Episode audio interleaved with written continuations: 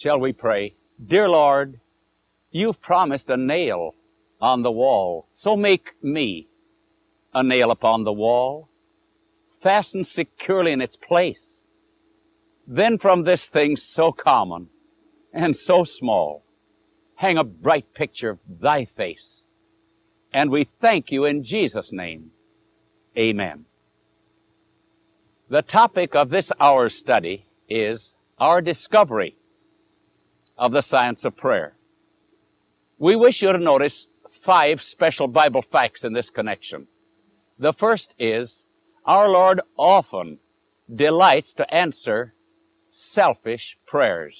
Luke 11:13. The second is, our Lord is especially delighted, however, when we grow in unselfishness in our prayer requests. Psalm 37 verse 4. The third fact is that the Lord loves to have us learn of Him from His book of nature. Matthew chapter 6 verses 26 and 28 and Psalm 19 1 to 3. The third fact, the fourth fact is that the Lord reserves to His own infinite wisdom the how and the when of the answer. And the fifth fact is He has revealed to us in the Bible and the book of nature the real science of prayer. 1 John 5, 15. Noticing the first fact a moment, if you will, with me. And this is God's willingness to answer even selfish requests.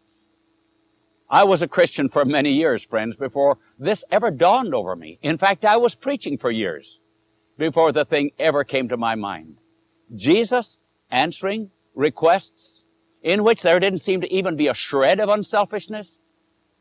Take, for instance, the leper who said, if you will, you can make me clean. And Jesus said, I will, be thou clean. The leper didn't say, Lord, if you cleanse me, I'm going to devote every moment to your service. And yet he cleansed him. You follow through the miracles of Jesus Christ and you'll be astonished at how many people he healed, how many answers he supplied of individuals who never once said, I will devote all of the answers to your service. But on the other hand, under point two, the psalmist says in Psalm 37 verse 4, delight thyself in the Lord and he will give you the desires of your heart. And we read in 1 John, the third chapter, verse 22, He delights to answer because we do those things that are well pleasing in His sight. You'll notice, my friends, that the Lord, in answering our prayers, in teaching us of Himself, loves to have us take His book of nature and observe it. He said in, in Matthew 6, it is recorded, verses 26 and 28.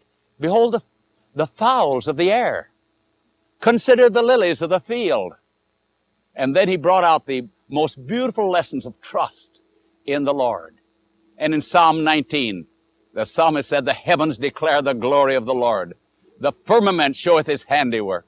Day unto day uttereth speech, night unto night showeth knowledge. And yet, you find that the Lord reserves to himself the right to decide the how and the when of our prayers. And so many, many of us Christians forget this. We sort of limit the Lord. We sort of try to put Him into a box so that He must answer our prayers our way. Remember Isaiah 42, 16 says, Call upon me, and I'll answer thee. And I'll bring the blind by a way that they know not. I will lead them in paths that they've not known. I'll make darkness light before them, the crooked things straight. These things will I do unto you. I'll not, I'll not forsake you, but I'll bring you blind people in a way that you've never figured it out. I have my own infinite way of answering your prayers. Aren't you glad for that? And then we can look up into his face and say, we know that we have the petition that we desired of Him. The science of prayer means a knowledge that God has revealed to us that He will answer our prayers. True, in His way, in His time, but He will answer infinitely many times abundantly above all that we ask or think. Ephesians 3, 20. And now for our experience of the discovery of prayer.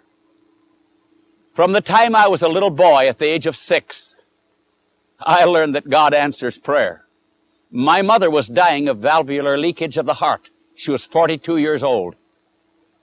Father reached up onto the shelf and he took down the good old Bible. He opened the Bible to a promise that says, I will rebuke the devourer. We knelt around in the family circle and we asked God to rebuke the devourer. My mother was dying. And my friends, in a matter of moments, mother was completely healed. This is the God that we serve. He did not do it because we deserve it. He did it because He's God, and God is love.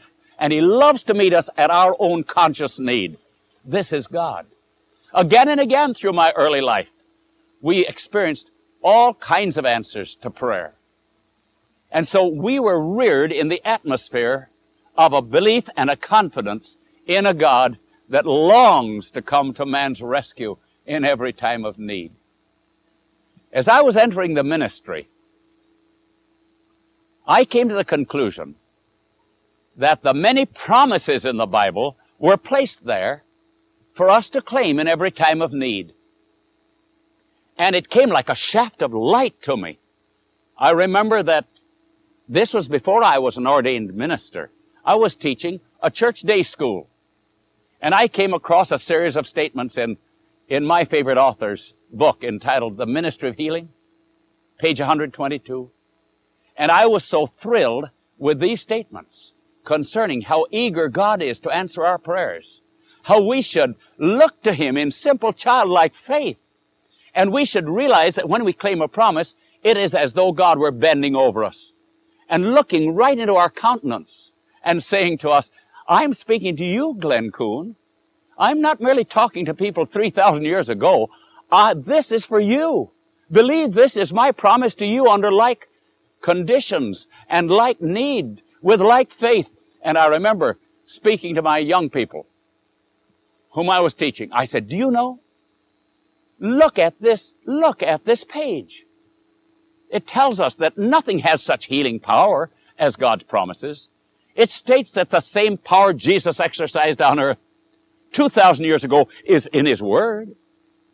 And that we all have the right, the same right, that men and women did in the olden days, and that right is through the merits of Jesus Christ. It wasn't according to their merits, and it is not according to our merits. It is through His merit that we have the same right, the same privilege to claim the same promises that He gave to other people in olden days under like need with like faith. When I entered the ministry, I was so thrilled to think that I could claim these promises of God that as I did claim them, friends, I found a miracle working God. And then, sad to say, I neglected the promises. And as I neglected God's Word in the multitude of ministerial activities, requests on the right hand and requests on the left, and I began to neglect these promises, I discovered that I was becoming a backslidden preacher.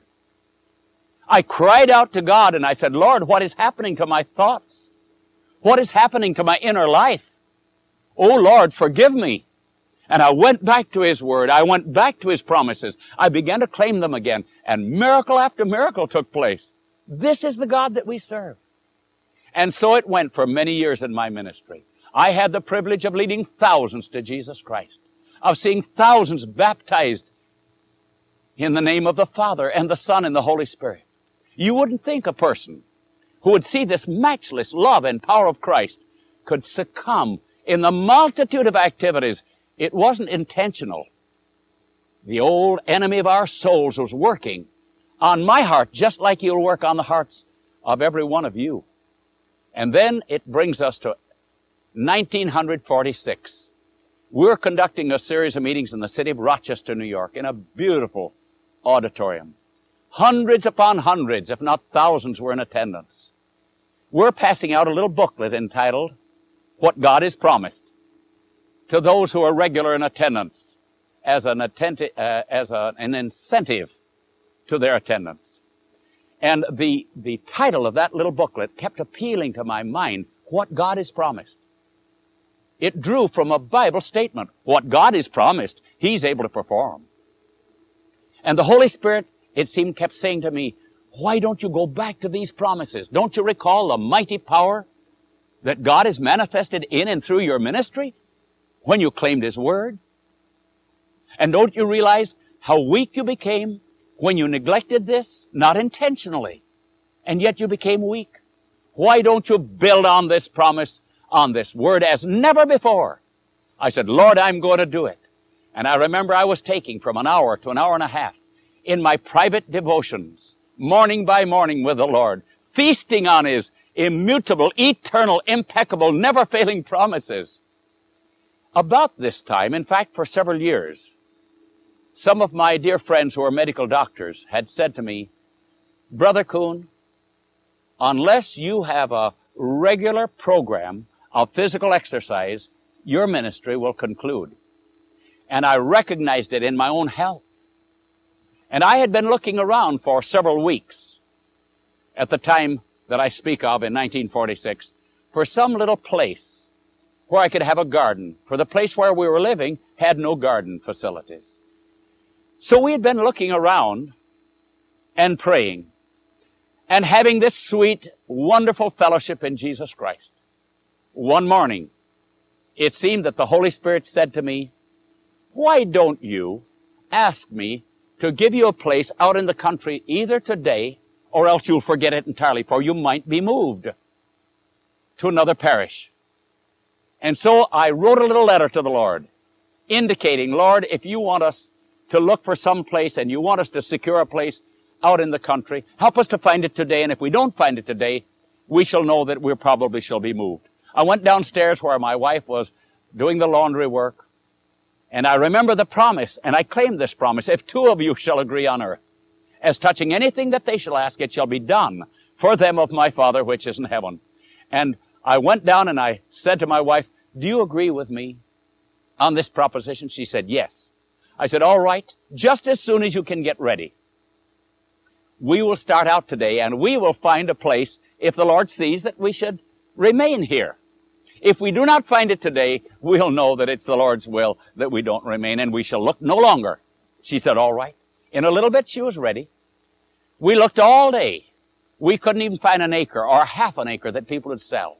People offered us a whole farm, maybe 50 head of cattle, maybe $20,000 worth of machinery or $50,000 worth of machinery. At the close of the day, we said, there's nothing that's appropriate. My wife said, well, I'll prepare the supper and I said, while you do that, I'll make one short trip, and this will conclude our day. I remember as I was going out on Route 104 outside of Rochester, I was talking to my Lord. I wasn't telling the Lord how good I was, believe me. I was telling Him how wonderful He was, how many times He'd come to my rescue in, in times of need. And as I was reliving this wonderful power of God and His loving kindness, I said, now Lord, I only have a few moments left. If you desire us to have a place where I can work in the soil, you'll find it for us now in the next few minutes. A thought voice instantly spoke to me. Look at your right. It is there. The thought voice was not an audible voice, but it was so clear and so distinct that I drove off the highway. I parked. I saw a large house and two dilapidated barns and an old cow that had gone into retirement And I said, Lord, is this it? And the thought voice seemed to say, this is it. But Lord, there's no for sale sign. Keep on going. I rang the doorbell. The lady came to the door. I said, is this the place that's for sale? And she looked at me. You ought to have seen her face, much as to say, who told you? She said, we gave a man an option on this place, subject to its being rezoned for an airfield. Just today he's received word the zoning board has turned him down. So yes, it's available. I said, where shall I go to secure the details? She said, my husband is down there at the market, and she told me where. I went down there, I almost flew there. I walked in the place, And I said, is your place, I understand your place is for sale. He said, yes. I said, how many acres? He said, 80 acres. I said, how much is it? He said, $18,000. I said, sold.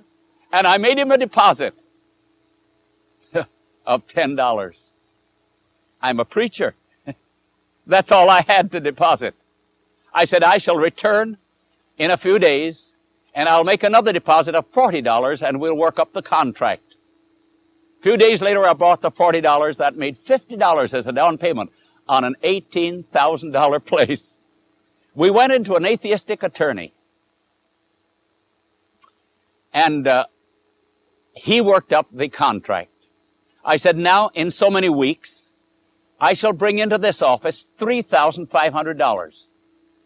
In so many more weeks, I shall bring into this office $6,000. And the atheistic attorney, who was a, the president of a large law firm and also the president of a large bank, but a very gracious individual, turned to me with a smile, and I could see he was a little concerned. Do you have the money, the $3,500 that you'll, that you must deposit in a few weeks? I said, no, Mr. Liebschutz, but I have a house that I'm going to sell. And he looked even more concerned. He said, uh, you know, places don't always sell within the limits that we set for them. I said, have no fear, Mr. Liebschutz. He said, do you have that much equity in the house? I said, no. I got it at bargain and there's a little inflation. And this seemed to concern him even more, but he still retained his composure. And he looked at me again and he said, uh, are you sure you want that put down on paper? I said, yes, Mr. Liebschutz. You see, I'm a minister. And I preach the Bible. And I claim Bible promises. And the Lord has never let me down. Do you know he couldn't answer that? He said, all right. So he, he dictated this contract to his secretary. He didn't have the nerve to say, where are you going to get the $6,000 a few months later? Everything was worked up. The contract was signed. And I was so thrilled that I called my brothers. First I called on my brother Miles Roy, who was living with me at the time, to go out and see the miracle that God had wrought. And I told him about the letter we had written to the Lord. And when he looked the place all over, he saw the dilapidated barns. He saw that poor cow. He saw a little, very, very old, antiquated machinery. And this old-timey house. He said, did you say you wrote a letter to the Lord? I said, yes. He said, if you ask me, I don't think the Lord got his mail that day. Friends, I can't tell you what effect that word of doubt had on me. It seemed to reach the very pit of my stomach. And now I was concerned. I knew I must have help now. My brother David didn't live too far away. So I looked him up and I said, Brother, I want to tell you about a wonderful miracle the Lord has given us. I didn't tell him about the letter we wrote. That didn't go over. I said, we prayed to the Lord and the Lord gave us this place. My brother David went out. He looked at that old-timey house. he looked at those old dilapidated barns. He took one look at that old cow, almost limping, and the machinery that was antiquated. And he said, Glenn, you said the Lord gave you the answer to that prayer? I said, yes. He said, if you ask me, the devil answered that prayer. Now, it did go to the pit of my stomach. What in the world would I do? I must have help now. Now the devil said, you didn't get any answers at all. I said, I'm going to get hold of my mother. She was 80 years old. She won't talk that way. She came out, she looked it all over. She said, Glenn, how much down payment have you made? I said, $50. She said, Glenn, if you'll back out, I'll give you the $50. Now it seemed that my stomach was full of ulcers. What shall I do? I remembered the first elder of my church, Brother Kilgore. I brought him out to look at it. I knew he wouldn't say what my brothers had said or my mother. And when I showed him the place, brother, he laughed a laugh that I had never heard in my life. It was a hollow laugh. I could have driven the whole farm through his laugh and I knew what it meant. Then I went into a Gethsemane experience. My brother David would come back. He loved me with all his heart.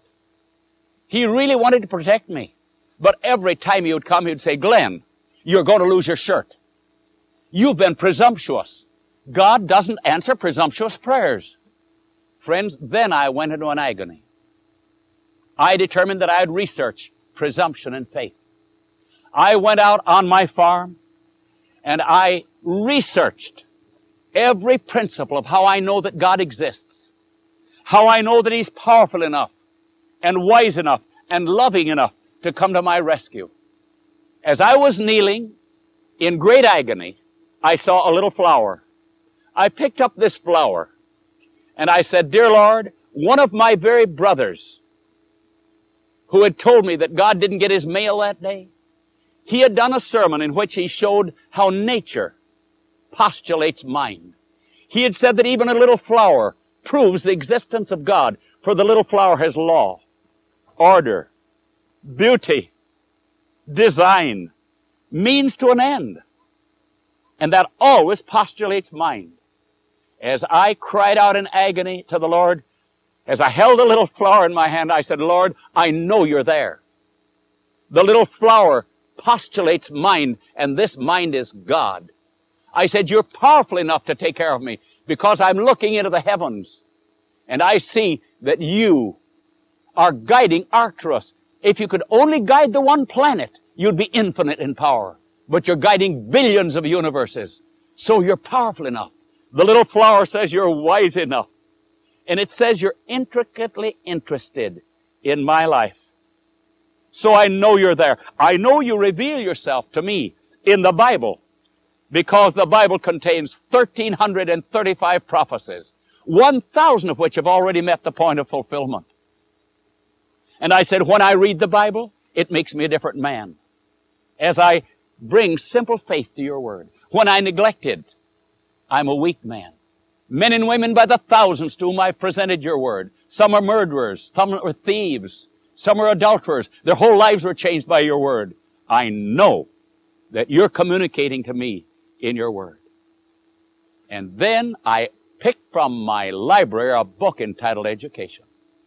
There I found it said, in the prayer of faith, there's a divine science. I said, surely this chapter will give me the science. And it said the science was to build a prayer on the promises of God. Page 258 of that lovely book said, we must ask for the things that God has promised. Then it spelled out the simple ABCs of prayer. A is ask, Matthew 7, 7. B is believe, because God cannot lie, Mark 11, 24. And C is to say, thank you, Lord, I've received, John 11, 41. I fell on my knees, claiming the promise of Philippians 4, 19. I said, Lord, the answer is there. I jumped in my car and claimed the promise of Psalm 32, 8 that he'd instruct me. I found myself going, turning to the left and then to the right until I found myself right in front of my atheistic attorney's office. I said, no, Lord. The Lord said, yes. I went upstairs, walked into his office. I said, where can I borrow $6,000? I'd already brought the 3,500 in on time. I'd sold my house. Where can I borrow the $6,000? He said down here at the bank. He called a friend. He called him Bill. He said, this is Phil. Loan Dr. Coon $6,000 on his note. I walked into that bank, signed a note. There was deposited to my account with no cosigner, $6,000. I said to Bill one day, do you usually loan ministers money like that? he said, we have a policy. We never loan ministers anything unless there are five property owners who co-sign. Friends, this is the science of prayer. I learned the simple ABCs. In the next study, we shall present to you how we were able to, to follow the simple principles. My friends, God delights to answer prayer. He even answers selfish prayers. But the more we grow in unselfishness, the more delighted God is. He wants us to turn to nature and combine nature with His written word to learn of Him. And He said, now look, I reserve to my own infinite wisdom the how and the when of the answer. Don't try to, to shape me up. And then he said, look, if you'll come to me in simple childlike faith, asking, believing, and claiming my promise, I will never let you down. I said, Lord, I'm going to take this to the world. This media was brought to you by Audioverse, a website dedicated to spreading God's Word through free sermon audio and much more. If you would like to know more about Audioverse, or if you would like to listen to more sermons, please visit www.audioverse.org.